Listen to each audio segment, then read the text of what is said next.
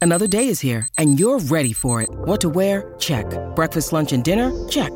Planning for what's next and how to save for it? That's where Bank of America can help. For your financial to-dos, Bank of America has experts ready to help get you closer to your goals. Get started at one of our local financial centers or 24-7 in our mobile banking app. Find a location near you at bankofamerica.com slash talk to us. What would you like the power to do? Mobile banking requires downloading the app and is only available for select devices. Message and data rates may apply. Bank of America and a member FDIC. You're listening to Away with Words, the show about language and how we use it. I'm Grant Barrett. And I'm Martha Barnett.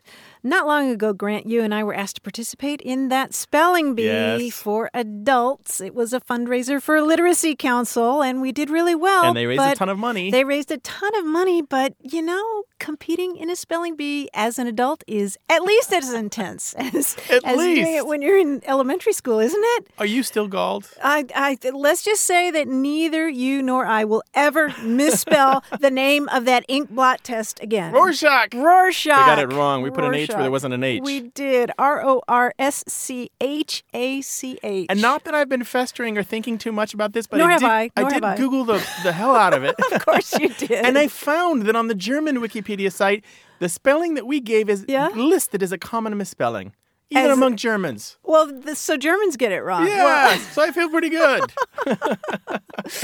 yeah, that was painful though, wasn't it? It was painful. Especially since we thought it was right. but we learned other things. We did. We learned other words Lots that of we good may ones. never use again, but there's one that I'd like to Oh, popularize, please. and that's homologate. Do you remember that? Homologate. Yeah, I do remember that, yeah. Spell it. H O M O L O G A T E. Very good. Homologate. And it means I don't remember.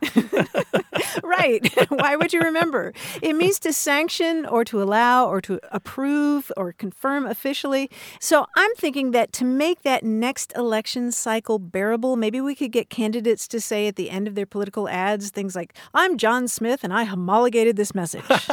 what do you think? Sounds naughty, actually. It's sort of, well, all the better. It's like masticating at every meal. Really? We'd love to hear your language questions, your thoughts about words. You can call us 877 929 9673 or send them an email to words at waywardradio.org. Hello, you have a way with words. Yes, hello. Hi, who's this? Uh, this is Nora. Uh, I'm with- in uh, Madison, Wisconsin. Hi, Nora. Welcome to the show. Hi, Nora. What's Hi, cooking? thank you. What's up? Well, um, a few weeks ago, a fellow dog walker and I were discussing various things, and um, I mentioned, I don't know why, but I mentioned that I did not like the way my triceps were looking, and therefore I was beginning to to do a little weightlifting at home. And she immediately smiled and said, "Oh, you're talking about your high betties." this was an indirect thing. She has a friend who heard someone in a booth while she was trying on clothes exclaiming, Oh, I can't wear this. It shows my high betties. and so she figured out that the woman was referring to the flabby part of the underarm. so, any idea of the origin of this? Or was it just made up Hi, by the- Betty's. Yes, I have lots of ideas. Oh boy, this is a good one. This is a Oh, really my good one. gosh. And there's a bunch of terms for this. Oh my gosh, are there a bunch of terms? Of course there are. They're also been called the high Helens. Yes, so yes, we're I've talking heard high about Helens. after a certain age, the underarm, even on Yes. men, even on men, Yes. gets a little flabby. Yes, But yes. the And men And then my tend not to- my English uh, stepmother added to the to that when my son was just visiting her that uh, they were sometimes referred to as bingo wings. yes, Yep. or I've heard- bat wings. Yep, I heard Yep. bingo so, so wings. you know those, okay? Yeah, yeah. But it, men, you know, men in their 50s tend not to wear sleeveless garments. So you don't really see their flabby triceps. Yeah. But women may wear sleeveless garments, dresses, or what have you, right? Right, right. And so it's Yeah. more visible. Yeah. But Right. the joke supposedly is that it's from you seeing your friend Betty or Helen across the way and raising your arm to wave hello, and that tricep goes. blah, blah, blah, blah, blah. Yeah. that is right. That is right. But You're like, how hi, Betty. so it's your hi, how Betty. how long ago it was coined? You don't know. Well, I've seen it. The High Helens version, it's exactly the same term, only with a different Yeah, name. yeah. I, I found it in 2004 in Joy Fielding's novel Lost. So we know at least goes back about nine years. Okay. but it's probably older. There are some citations on Urban Dictionary for what it's worth for high betties from 2007, and I wouldn't be surprised if this is one of those terms that has lingered in the dressing rooms of America for decades.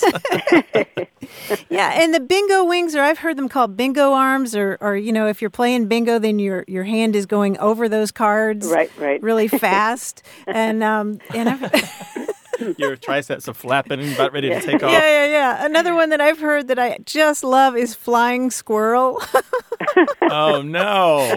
Yeah, yeah, yeah. Because yeah, no, I, Yeah, I yeah. see the image. Yeah, that might be the. I might switch to flying squirrel. I, I like flying squirrel. But I think hi- high Betty's because you have to Yeah. explain the backstory to really get it. Yeah. I think that's a good one. Yeah. Or high Helen's. yeah, reasons for sleeves. Nora, thank you so much for calling about this. This is a fun one. And you know what? I bet we're going to get a dozen more terms in email and phone. Absolutely. Okay, I'm looking forward to them. All right, take care now. Thank All you right. much. Yep. Bye-bye. Bye. What do you call the flabby flesh on your arms? You know, the triceps that used to be so firm and buff, but now kind of flap in the breeze? yeah, I have friends who call it armadillo or arm waddles. Oh, no. 877 929 9673. Email words at waywardradio.org.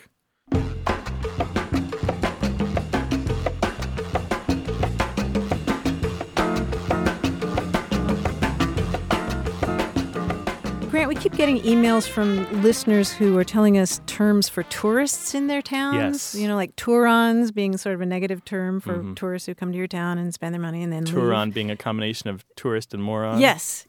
We got one that I hadn't seen before. This one's from David Flannery, and he lives in the Florida Panhandle. And he says there, tourists are called, wait for it, it's great, sand dollars. Sand dollars. Sand dollars, isn't that great? Why? Because they come and enjoy the sand on the beach and they spend lots of dollars. Okay, straightforward. and, they, and they pick up sand dollars. sure, okay. I love that. I like that. Yeah, and it's not pejorative like the others are. I mean, he does kind of see them as money bags, but not that Yeah, insulting. Income. Income coming in. We like that. 877 929 9673. Hello, you have a way with words. Yes, sir. Is this Grant? This is Grant. Who am I speaking with?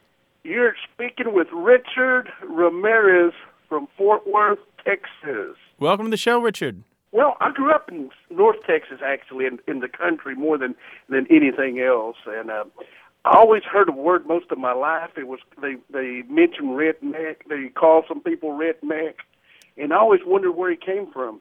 Mm-hmm. And, and being an avid reader, I was reading a Stephen King novel the other day or a book uh called Back of Bones, and he was describing a scene in Maine from the 1900s, and that word popped up again. Hmm. Mm-hmm. So I was wondering, is it a northern thing or is it across the pond where he came from? Because he was describing some Irish people, what they did, and he called them rednecks. Redneck, R E D N E C K, right? Yes, sir. There's a big culture of it. I've been called one too, but I've got a brown neck. Do you take it as an insult? No, never. Do you take it for pride? some people do it do take it that way, and, and um, they they say that I sound redneck because the way I s- uh, uh, my accent. Well, Oh, Richard, how would you define a redneck? Uh, somebody that works in the country, uh, farmer, um, of a small town. Mm-hmm. That that type of person that work that works outdoors because Mm-hmm. we hear the term a lot, farmer stand too. Mm-hmm. Farmer's tan?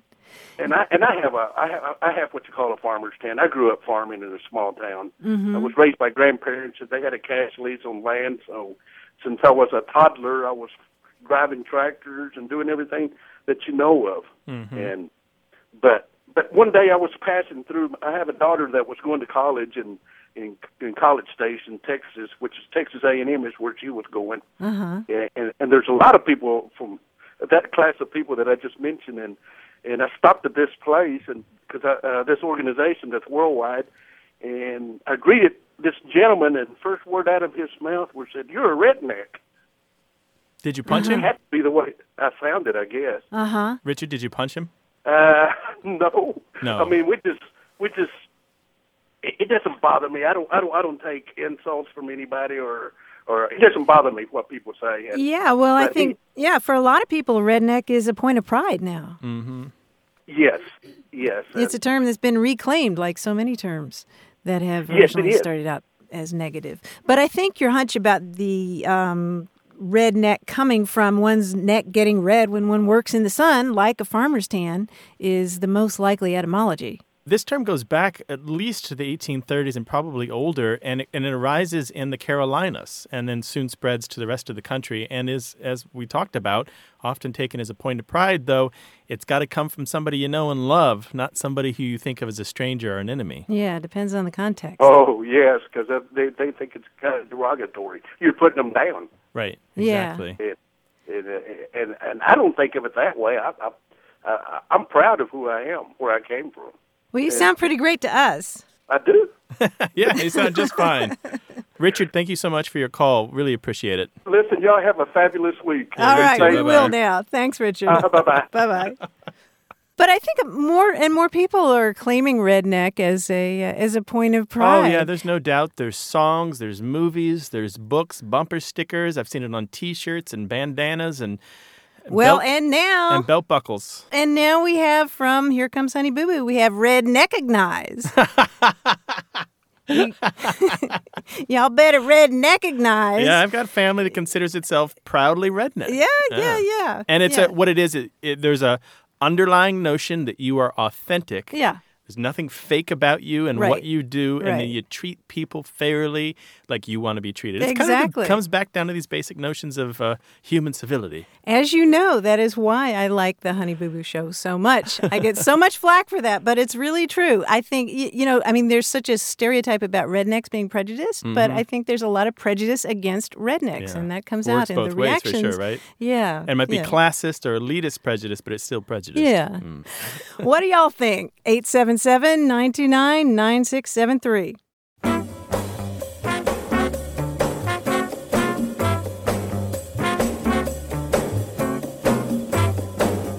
I was looking in old texts on Google Books again and found a collection of English proverbs from Oh, the cool. 1850s. And I've got a couple for you. They're in old language, but I think the sentiment is clear here. Try the pair of these Novelty always appears handsome, and new dishes beget new appetites. Oh, wow. I like the second one especially. New, dishes beget new appetites. So I'm thinking in the modern day, we see this. You've got a phone, it works perfectly, there's nothing wrong with it. And yet the new model comes out and you go buy it, even though Yeah. it is exactly the same Yeah. stuff.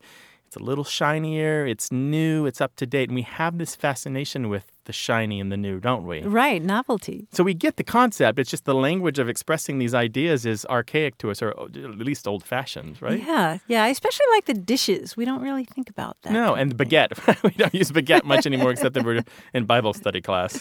It's sort of like hunger is the best spice, right? Yeah. if you've got a proverb to share, 877 929 9673 or email words at waywardradio.org.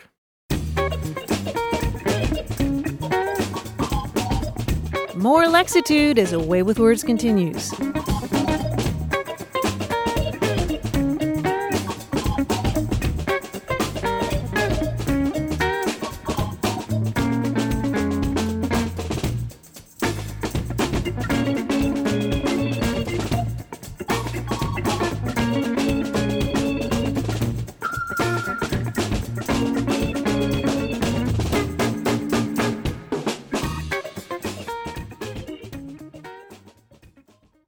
Got a minute? We need your help. Head over to gum.fm slash words and share your thoughts in our quick survey. Your feedback matters. It's the backbone of our show's success. Thanks for making our show even more successful. That's gum.fm slash W O R D S. Thank you. You're listening to Away with Words. I'm Martha Barnett. And I'm Grant Barrett, and we're joined now by our quiz guy, John Chinesky. Hello, John. Hi, Grant. Hi, Martha. I'm Hi, back. John. Hi, welcome back. What's going on in New York City? Today's quiz for you guys is rather straightforward as quizzes go. I'm going to quiz you on a certain subset of words and see what you know. Now, you might know a lot, you might not, but the subject of the quiz is fandoms. Fandoms, Fandom. like being a Fandoms. fan of something. That's right. If you are a fan of something, anything, there is a massive group of people just like you out there, and they have a name for themselves. Hmm. Now, among the most well known examples is the term for fans of the Star Trek TV and movie franchise, and they are known as, of course, Trekkers. Trekkers. Trekkers or Trekkies, either one. I'll give you some clues. You just tell me some answers. Now, one caveat you must admit if you identify as one of these fans. I am a Trekkie, by the way. I have a Star Trek wallet in my pocket. Okay? Oh, Okay. really? Okay. All right, here we go. Fans of the British sci fi series Doctor Who call themselves what? Hoovians. Hoovians is correct. Very Whovians. good. I identify as a Whovian, just so you know. How familiar are you with the book movie series The Hunger Games? That's my question. A little How bit, familiar? yeah, a little bit. Okay. What term from the book do Hunger Games fans call themselves? Uh, rumblings. No, it's the Not name of the rumbling. bird, right?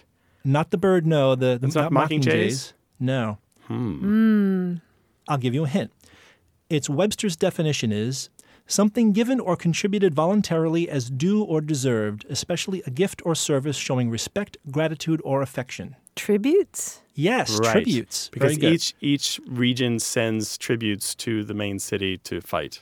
Hmm. that's right, and the fans call themselves tributes. be I'm not, darned. uh, I like the Hunger Games, but I'm not a tribute. Perhaps the oldest known obsessive fans, this group tends to refer to the object of their affection as a historical figure rather than a fictional character. Holmesians. That's right, Holmesians. Oh, yeah. I'd also accept Sherlockians. Oh yeah. good. And there's Baker sort of an Street American- Irregulars. The Baker Street Irregulars is an invitation-only literary society as a, a subset of the of the Holmesians. But Oh, yeah, okay. that's, that's good knowing. Coined by the artist herself, what is the preferred term for fans of the singer known as Lady Gaga? Monsters. Yeah, her little monsters. Almost. Oh, it's little not- monsters, right? Little Monsters Little is Monsters, correct. okay. Very good. There's like a I hand wanted to know gesture what- they do, yeah, right? yeah, That's right. Fans of the erstwhile paranormal television show The X Files Mm-hmm. are known as what? I have no idea. Now, I didn't think you would, so I'll give you a hint. This is this is your hint. They are known as X Files, but how is that different from the name of the show? Spelled with a PH. It's spelled with a PH, exactly. Very good. Not all of these are TV shows or movies. Besides train spotters, what is the term for someone who is obsessed with railroads and trains? Oh. Um, Twitchers? No, that's, that's the birders. isn't it? Oh. I have a feeling this is in the back of Martha's head. I'll give you a hint. It's, it's I'll give right you a hint. back there. Oh, The term foamers. impl- Foamers, very Yeah. good. What three movie sci fi franchise has a fan base known as Backies? Star Wars. Back to the Future. oh. Back to the Future is correct, I was yes. thinking Chewbacca. That's very good. If I'm not mistaken, if you're a fan of Star Wars, you are a Jedi. That's Oh, just the way right, that works. right. Yeah. very good. Just a few more. If you're a ringer, you're a fan of what book series? Lord of. Lord of the Rings. Very good. Here's one more. Many fans are diehard, but fans of what book and movie series are twihards? Oh, Twilight. Twilight is correct. Of course, they fall into the subcategories of Team Jacob and Team Edward, of course. Mm-hmm. So, you guys did terrifically wonderful on your. Wonder what what are the Away with Words I fans? was going to What are ask. They called? That's that's your project for for this week.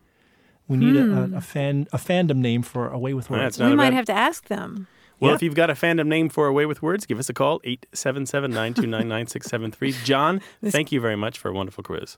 Thanks, Grant. Thanks, Martha. And if you've got questions about language or books or literature or poetry or anything at all, send us an email to words at waywardradio.org.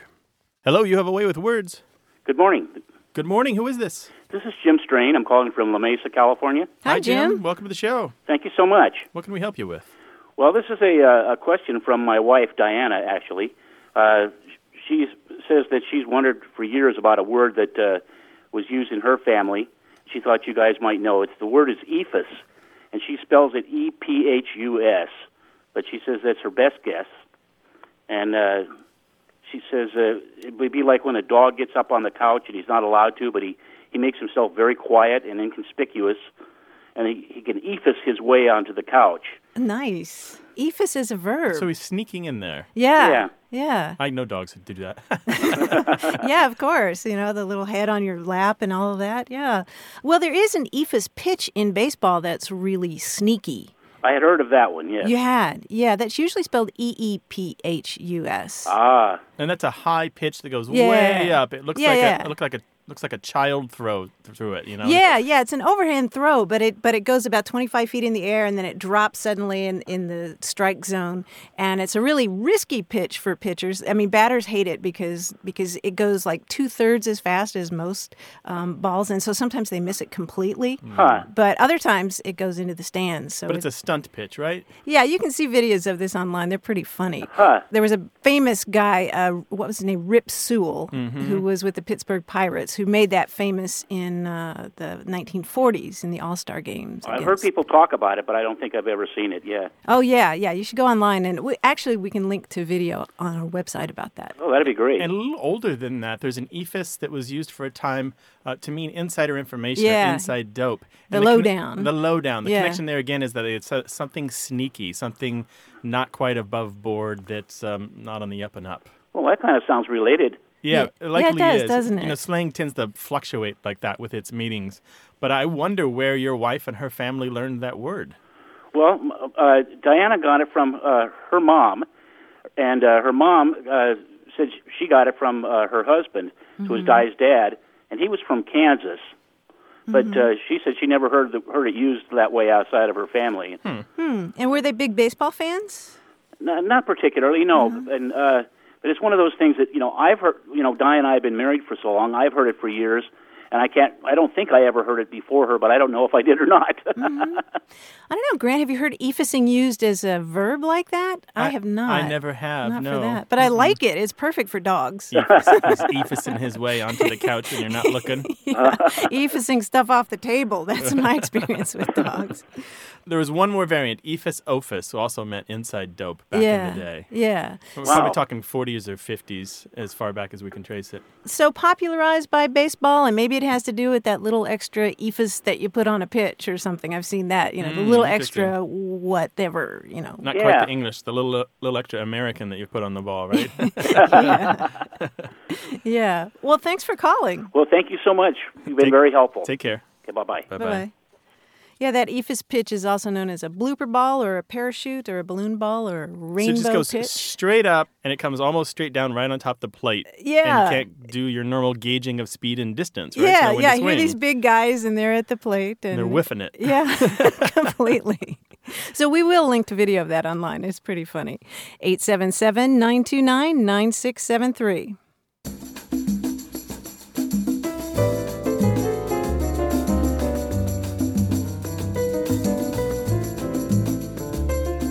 Grant, I saw my first frunk the other day. Frunk. A Can you frunk? say that on the air? Oh gosh, I hope so. What is it?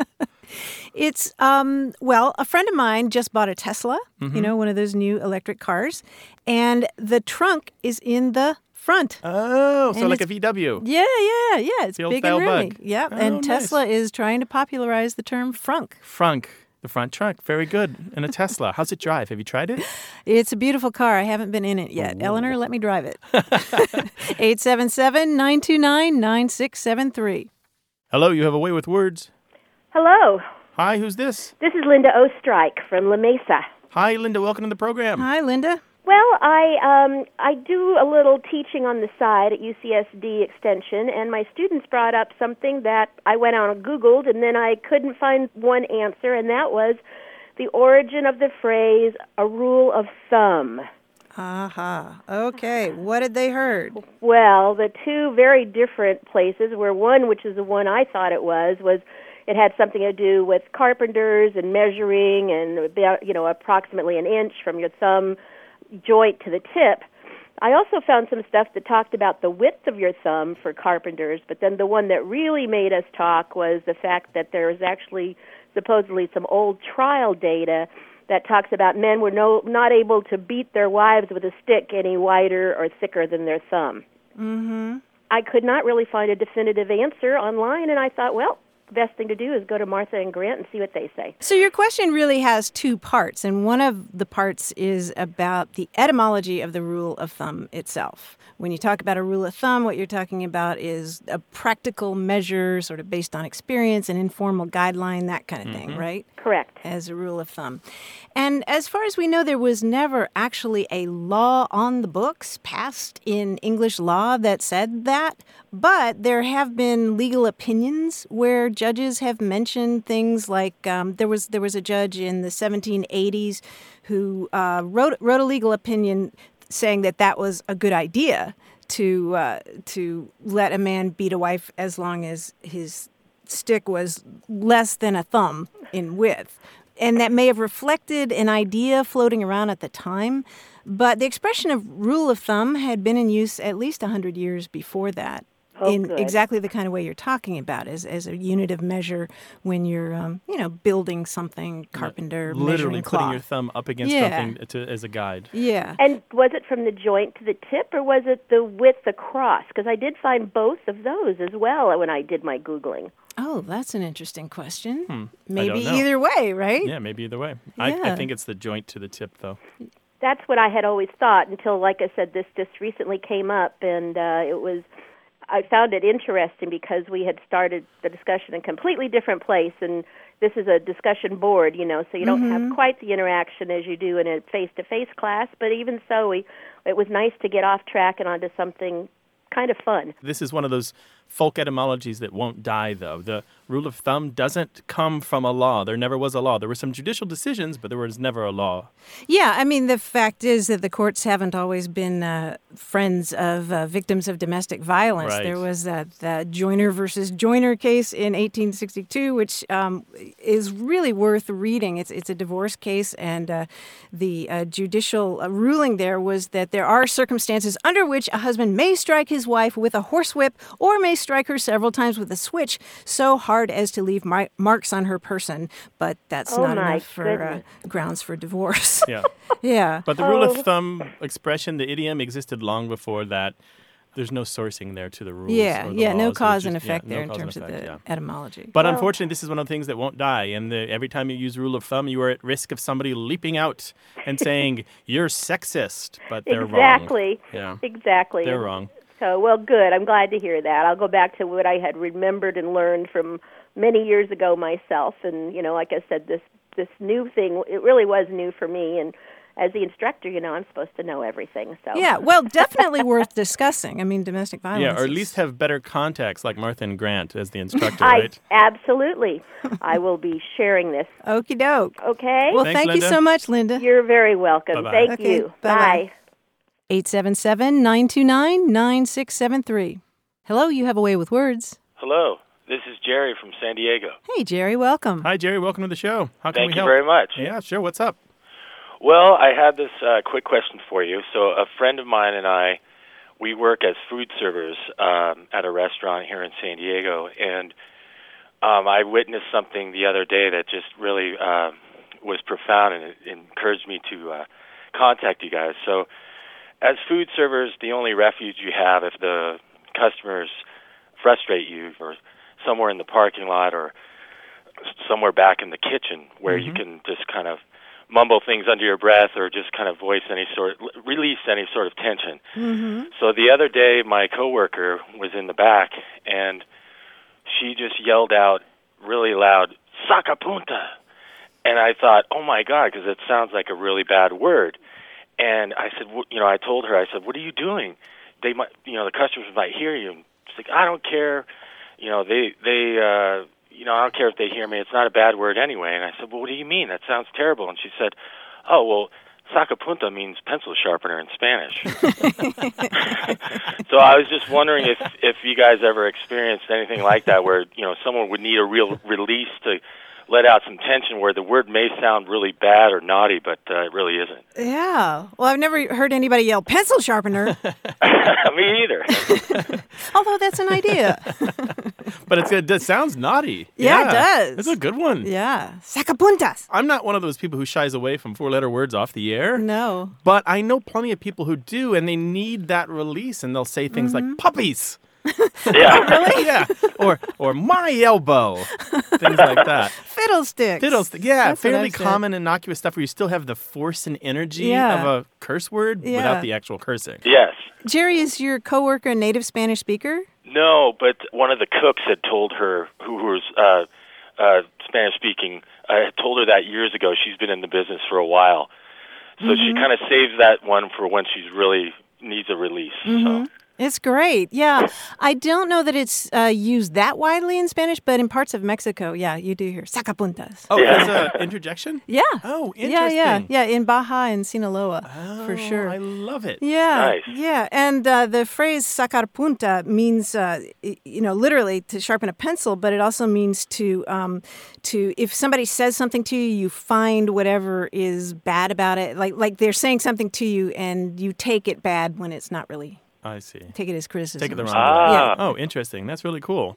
But we have a ton of words in English that are either euphemisms of more straight up kind of obscene or taboo words. Yeah. And there's a culture of inventing new pseudo curse words just because you want something safe to say. You kind of train yourself to say the safe thing so that the wrong thing doesn't come out at the wrong time. And that's a great example of it. There's- Yeah. Jerry, there's a great book that I recommend on this. This is called The Craptastic Guide to Pseudo Swearing by Michelle Witte, I believe W I T T E. Oh, okay. And she, yeah, The Craptastic Guide to Pseudo Swearing. And it's just filled with this kind of thing, all kinds of euphemistic terms and expressions that people have come up with so they, they don't actually have to say the real word. Well, that's great. I'll pass it along to my friend. I'm sure I'll probably have to get it to her for Christmas or her birthday or something. Yeah, all kinds of options in there, the kinds of things that, and I understand the refuge in the kitchen. I totally get Yeah, that. I was going to say. I think my wife, when she needs escape, she just goes to the bathroom and locks the door. Well, now she has something to say in there too, right? Sacapuntas. Thanks, Jerry. All right. Thanks, guys. Take care. Bye bye bye. bye. All right. Bye. She also has in her book, Michelle Witte, in her book, uh, The Craptastic Guide to Pseudo Swearing, the top 10 pseudo swears. Oh, let's hear them, or some of them. I think we can say these all Oh, on yeah? the air. Okay. Yeah. So starting at 10, at 10 on down is darn, flip, dang, shoot, gosh, fudge, heck, crap, freak, and sugar. That sounds like almost my entire vocabulary of Oh, swearing. sugar. Wow. 877 929 9673.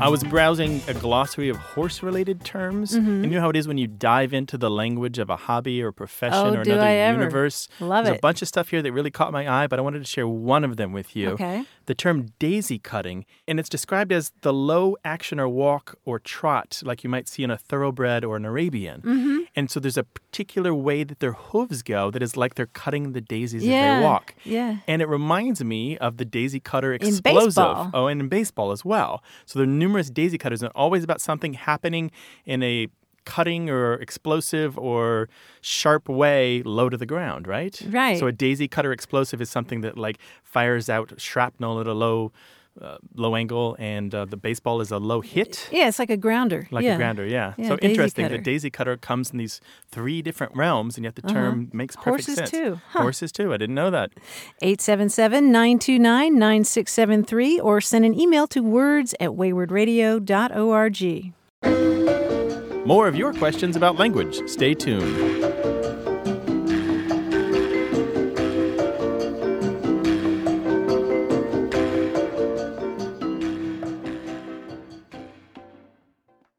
Hey, we've got something special for those of you who love our show but could do without the ads. That's right. Imagine away with words, the same engaging conversations, the same deep dives into language without advertising interruptions. We're talking about our ad free podcast feed. It's sleek, clean, and it's just for our supporters. It's at waywardradio.org slash ad free. It's inexpensive, easy to sign up for, and works with all major podcast apps like Apple Podcasts and Spotify.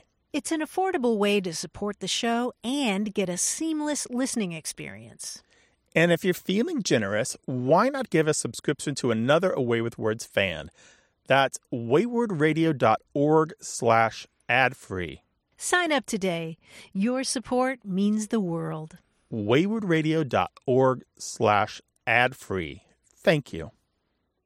You're listening to Away with Words, the show about language and how we use it. I'm Grant Barrett. And I'm Martha Barnett.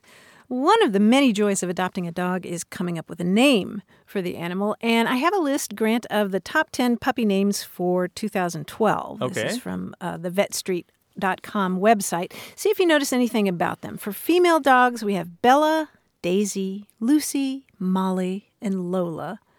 And for male dogs, the top ones are Max, Buddy, Charlie, Rocky, and Cooper.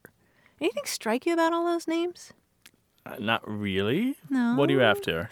I'm after the fact that they're all human names. Oh, of course. You know, when I was young, I had a couple of dogs growing up, and one was named Traveler and one was named Tuffy. But as an adult, I named them Alice and Lloyd and Lucy and Lily and Juan.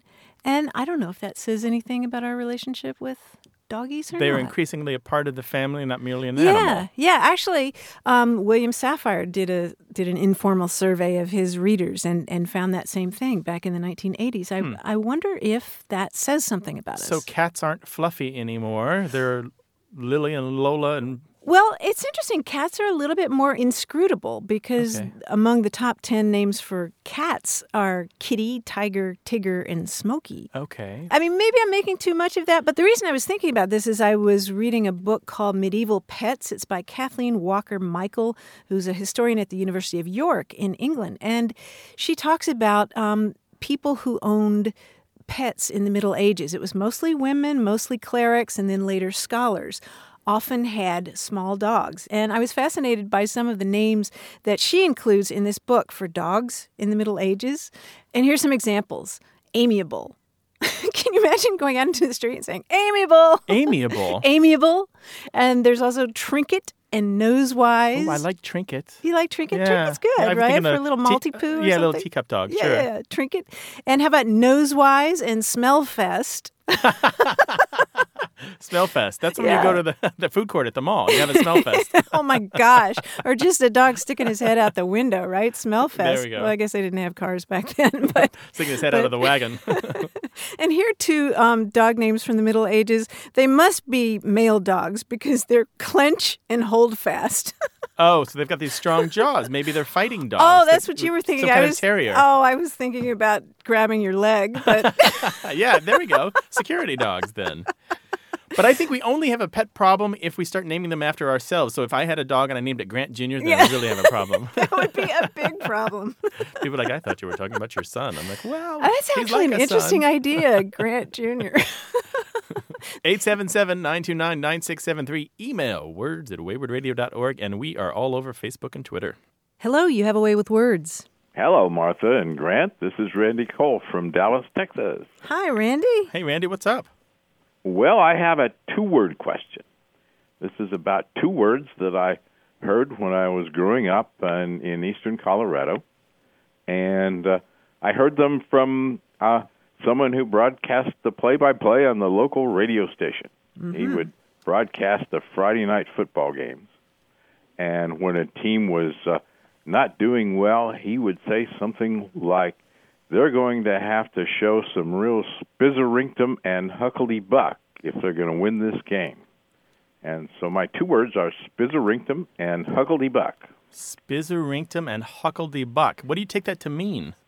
Well, I I I think I know what they mean because the context is is pretty good, and I, and I looked them up. It's yeah, I'm more curious probably about their origin and where they came from. And spizzerinctum seems to mean fire or passion, and uh, and maybe even uh, nerve, as in a kind of a Gentile version of chutzpah. And then Huck- Huckledy Buck means grit and determination and just getting the job done. Hmm, Interesting, yeah. We actually have a bunch of citations for Spizzerinctum on our website in our dictionary because I spent some time collecting a wide variety of spellings for this term going back to the 1840s. Um, and a lot of different spellings, and they almost always mean, as you say, vim or vigor or energy or oomph or um, just spirit. Sometimes you'll find it as the name of a ladies' club or the school yearbook or the school high school newspaper. Um, sometimes it appears in sports context, just as it did when you heard it. Um, it's really interesting. We don't know the origin of Spizzerington, but the speculation that I've seen that I really like is that it's false Latin. That was going to be my guess. Sort of from that same era. Yeah, it sounds vaguely naughty, but isn't. Let's just get that out of the way. But it probably means, um, I mean, sorry, it's probably meant to replicate the look and feel and sound in the mouth, the mouth feel of a Latin word. Yeah, except for Right, that and- is in there. But I think that gives it fizz or bubbliness. Yeah, it sounds- sounds like pizzazz. Yeah, you yeah, know, yeah. and, uh, And now Huckledybuck is another case which uh, it's really great that you bring this to our attention. It is a term that has been widely used for probably more than 100 years, and its meaning is hard to pin down because the context isn't always clear. It can mean energy, like the energy or force that you put into something, like um, they went into the game with a lot of Huckledybuck and they pulled out a win. But it can also mean commotion or craziness. Um, He came home from work and his house was all in a Huckledybuck because his daughters had three of their friends over. You know, um, so so it can mean that as well. But what I love about Huckledybuck is that it's not in any dictionary that I can find under no spelling that I've checked. And this is really interesting that a word can exist in English for more than 100 years and yet be unrecorded in any of the dictionaries. I mean, I have hundreds of dictionaries. Um, the best works that I checked, it's not in them. So crazy to me. So Spizzeringsom, who was the guy that used this? That sounds, they both sound incredibly old fashioned to me. Well, he was he was not an old person. He was perhaps in his 40s, and he owned the local radio station, and uh, and which I actually worked as a teenage disc jockey for on weekends, and uh, I was going to say, that sounds like a radio voice to me. and, and uh, I'm not sure whether he originated. I, I think I r- remember my English teacher uh, using it humorously, and people around town would use it, you know, because everybody listened to the games, Right. and uh, and it, it it spread widely, and people would would use it sort of with a smile on their face. One of the more common spellings of Spizzeringtom, if you want to look it up on our website, is S P I Z E R I N C T U M. Sometimes it's a double Z. S P I Z E R I N C T U M. And Mm-hmm. you'll find a bunch of citations for this, a bunch of different terms. I- It's really, really interesting how far back it goes to the 1840s at least. Mm-hmm. Long, long history. Huckledy Buck. I've got to do an entry for that, Martha. Do it. Maybe We should not let words not go unrecorded in the dictionary, right? Especially that one. Huckledy Buck. Yeah. We'll wait to see it in the new dictionary. All right. Thank you so much for your call, Randy. Thanks, Randy. Thanks very much. I really enjoy your show, learn a lot, and uh, you guys really do good work. Oh, Take thank care. Thank you very you. much. Thanks so Take much, care. Randy. Bye-bye. Bye-bye. Bye-bye. Call us 877-929-9673. Hi, you have a way with words. Hello, hi, Martha. Hi, Grant. How are you? Hey Hi, there, what's doing up? well. Who's this? Hi, this is Taj calling from Dallas, Texas. How are you? Doing well. Welcome to the show. Thank you so much. How can we help Well, you?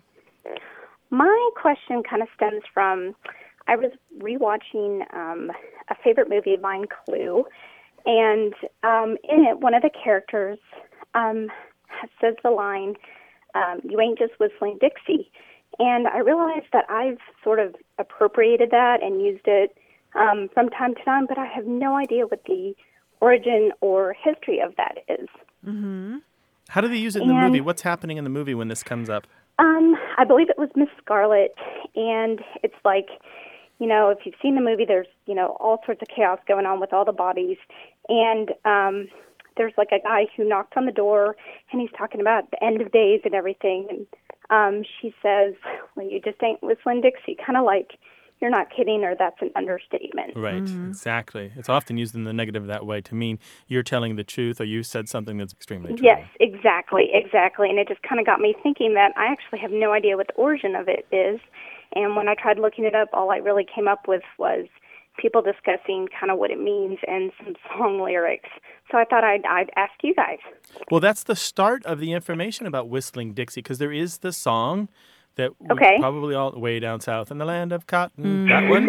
That and, you know the, Yes. the the general the general Lee the the Dixon Hazard Right. the sound of the Yeah, yeah. car horn that song that's the one that we're talking about and so Okay. it's really interesting we don't find the expression whistling Dixie to mean speaking the truth or speaking plainly about something until the 1940s which is well after the American Civil War Oh, wow. so it's not Yeah. contemporary with the song. The song itself actually predates the South being called Dixie. And actually, calling the South Dixie comes from the song. It pops Oh, up in the really? stages in New York City among in blackface and minstrel shows in the 1850s. Um, it's an incredibly catchy song. I know just that little snippet that I just sang is now Mhm. going to have hundreds of thousands of people whistling and humming that song to themselves all day long. You have my toe tapping. yeah, it it is a catchy tune. I mean, it might nearly be the perfect catchy tune. Um, and so, what you find if you look in newspapers and and plays and and and, and reviews of stage shows ever since the 1850s. This song was a mainstay in the repertoire of performers of all sorts. You found it in vaudeville shows. It was worked into patriotic kind of presentations during the Civil War on both sides. Sometimes the lyrics were changed. It pops up Mhm. again and again as a thing that you might teach a child to do. And whistling comes into it. People would teach their birds to whistle it. They would teach their children to Oh, whistle wow. it. They would talk about a woman maybe she shouldn't whistle because women whistling Dixie was something somehow kind of not a good thing. But it's a very catchy song. It's very happy. It's jaunty. It's got a kind of devil may care attitude about it. And the song lyrics themselves, depending which version you use, tend to be Mhm. about somebody looking far away for something that they want and can't have and wistful about a thing that seems desirable and, and better than whatever's in front of them now. And so we have all of these kind of combining together to say if you're whistling Dixie, you are acting in an attitude as if um, you have not a care in the world and whatever's happening is uh, perfectly all right by you and off you go whistling dixie into the sunset and um, and then here we are today with whistling dixie meaning that you um, you speak uh, plainly about the truth Oh wow! So- okay, that's really cool. there might Oh, Thank be you. a I logical didn't- leap in there that's hard to make but it seems natural to Yeah. me yeah, yeah. Originally, the song was uh, a, a person in blackface being nostalgic about time on the plantation, yeah, right? yeah. A freed slave. Oh. It changed pretty quickly, though. Yeah. Um, but there are many, many different versions of the lyrics running around out there. Oh. Yeah, Oh, it's a jaunty song. A jaunty song. But what Yeah. really surprises most people, Taj, is the fact Yes. that the song is where Dixie as a term for the South comes from. I had no idea. I thought it was the other way around. So that's really cool. Mm-hmm. It's a jaunty song, but some people do find it offensive. Yeah, definitely, You know. because it does Mm. come from a minstrel past. It does come from a Mhm. blackface history. It did come from this false representation of uh, slaves as preferring the plantation. Um, Mhm. Today, there's a lot of baggage with it, and Mm-hmm. if Mhm. you sing Mhm. this song, some people are going to assume that you you are hinting at Yeah. your coded intentions without speaking plainly about yeah they- they- Exactly. by Yeah, Jesse Helms did that Yeah, by with- s- by using the lyrics, you're suggesting you're kind of giving a dog whistle to your your Oh, friends and got family to say, "I'm with you." I can't say plainly what I really think about this, but I'm just telling you that I Mhm. liked the way things were. Your dog whistling Dixie. Yeah. Okay. So lots of Ah, Wow. history there. Definitely, which that that's really cool. I really appreciate all the information. So that just adds a lot more to to that that little phrase there for me. So Well, we're delighted that you called, Taj. Thank no problem. Thanks so much. Bye-bye. All right. Bye bye. Bye bye. If a word has you puzzled, call us 877 929 9673.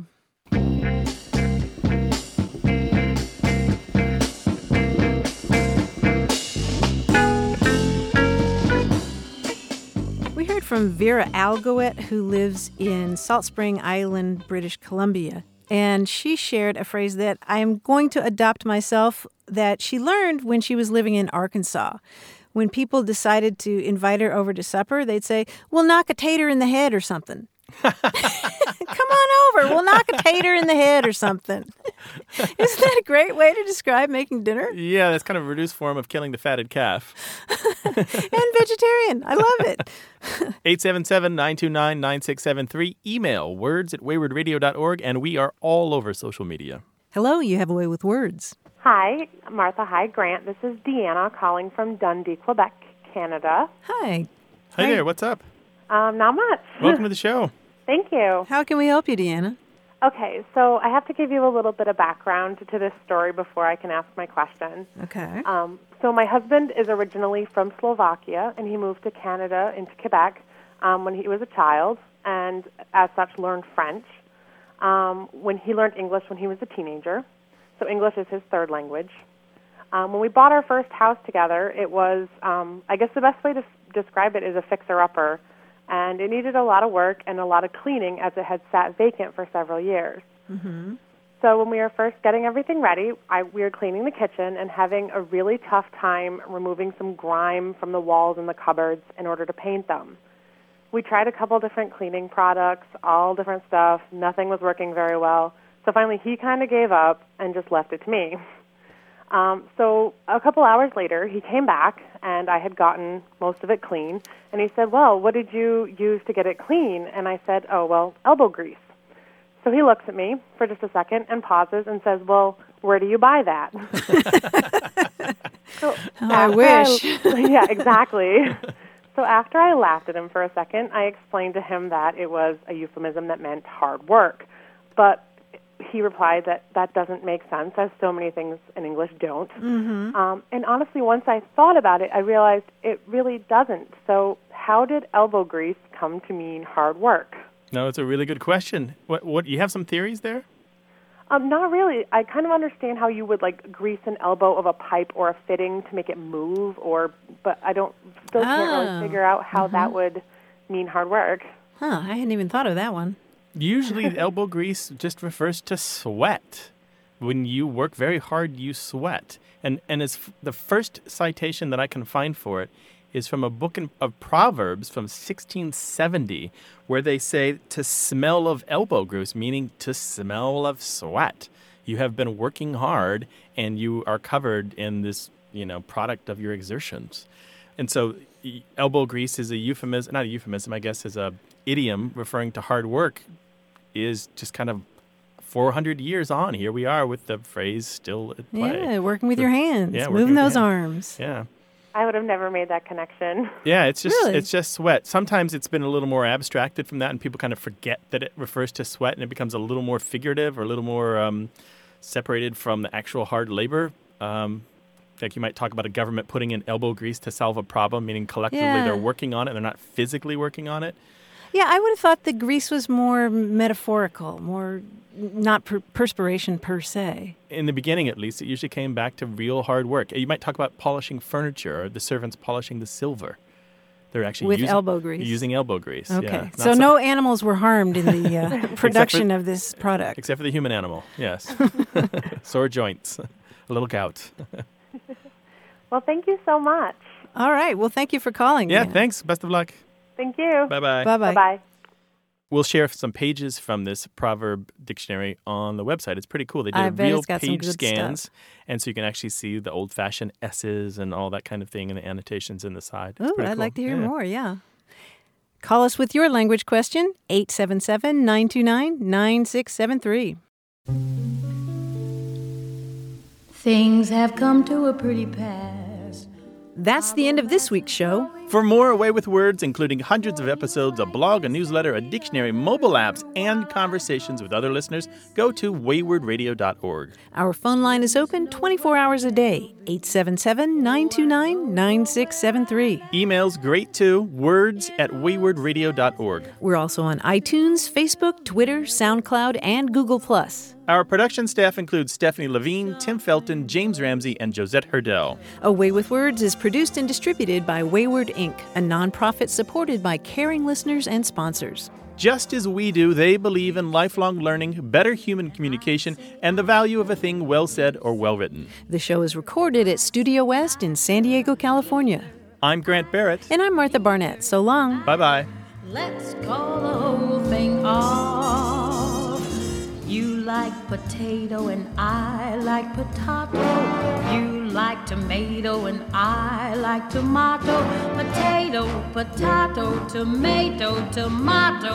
Let's call the whole thing off. oh,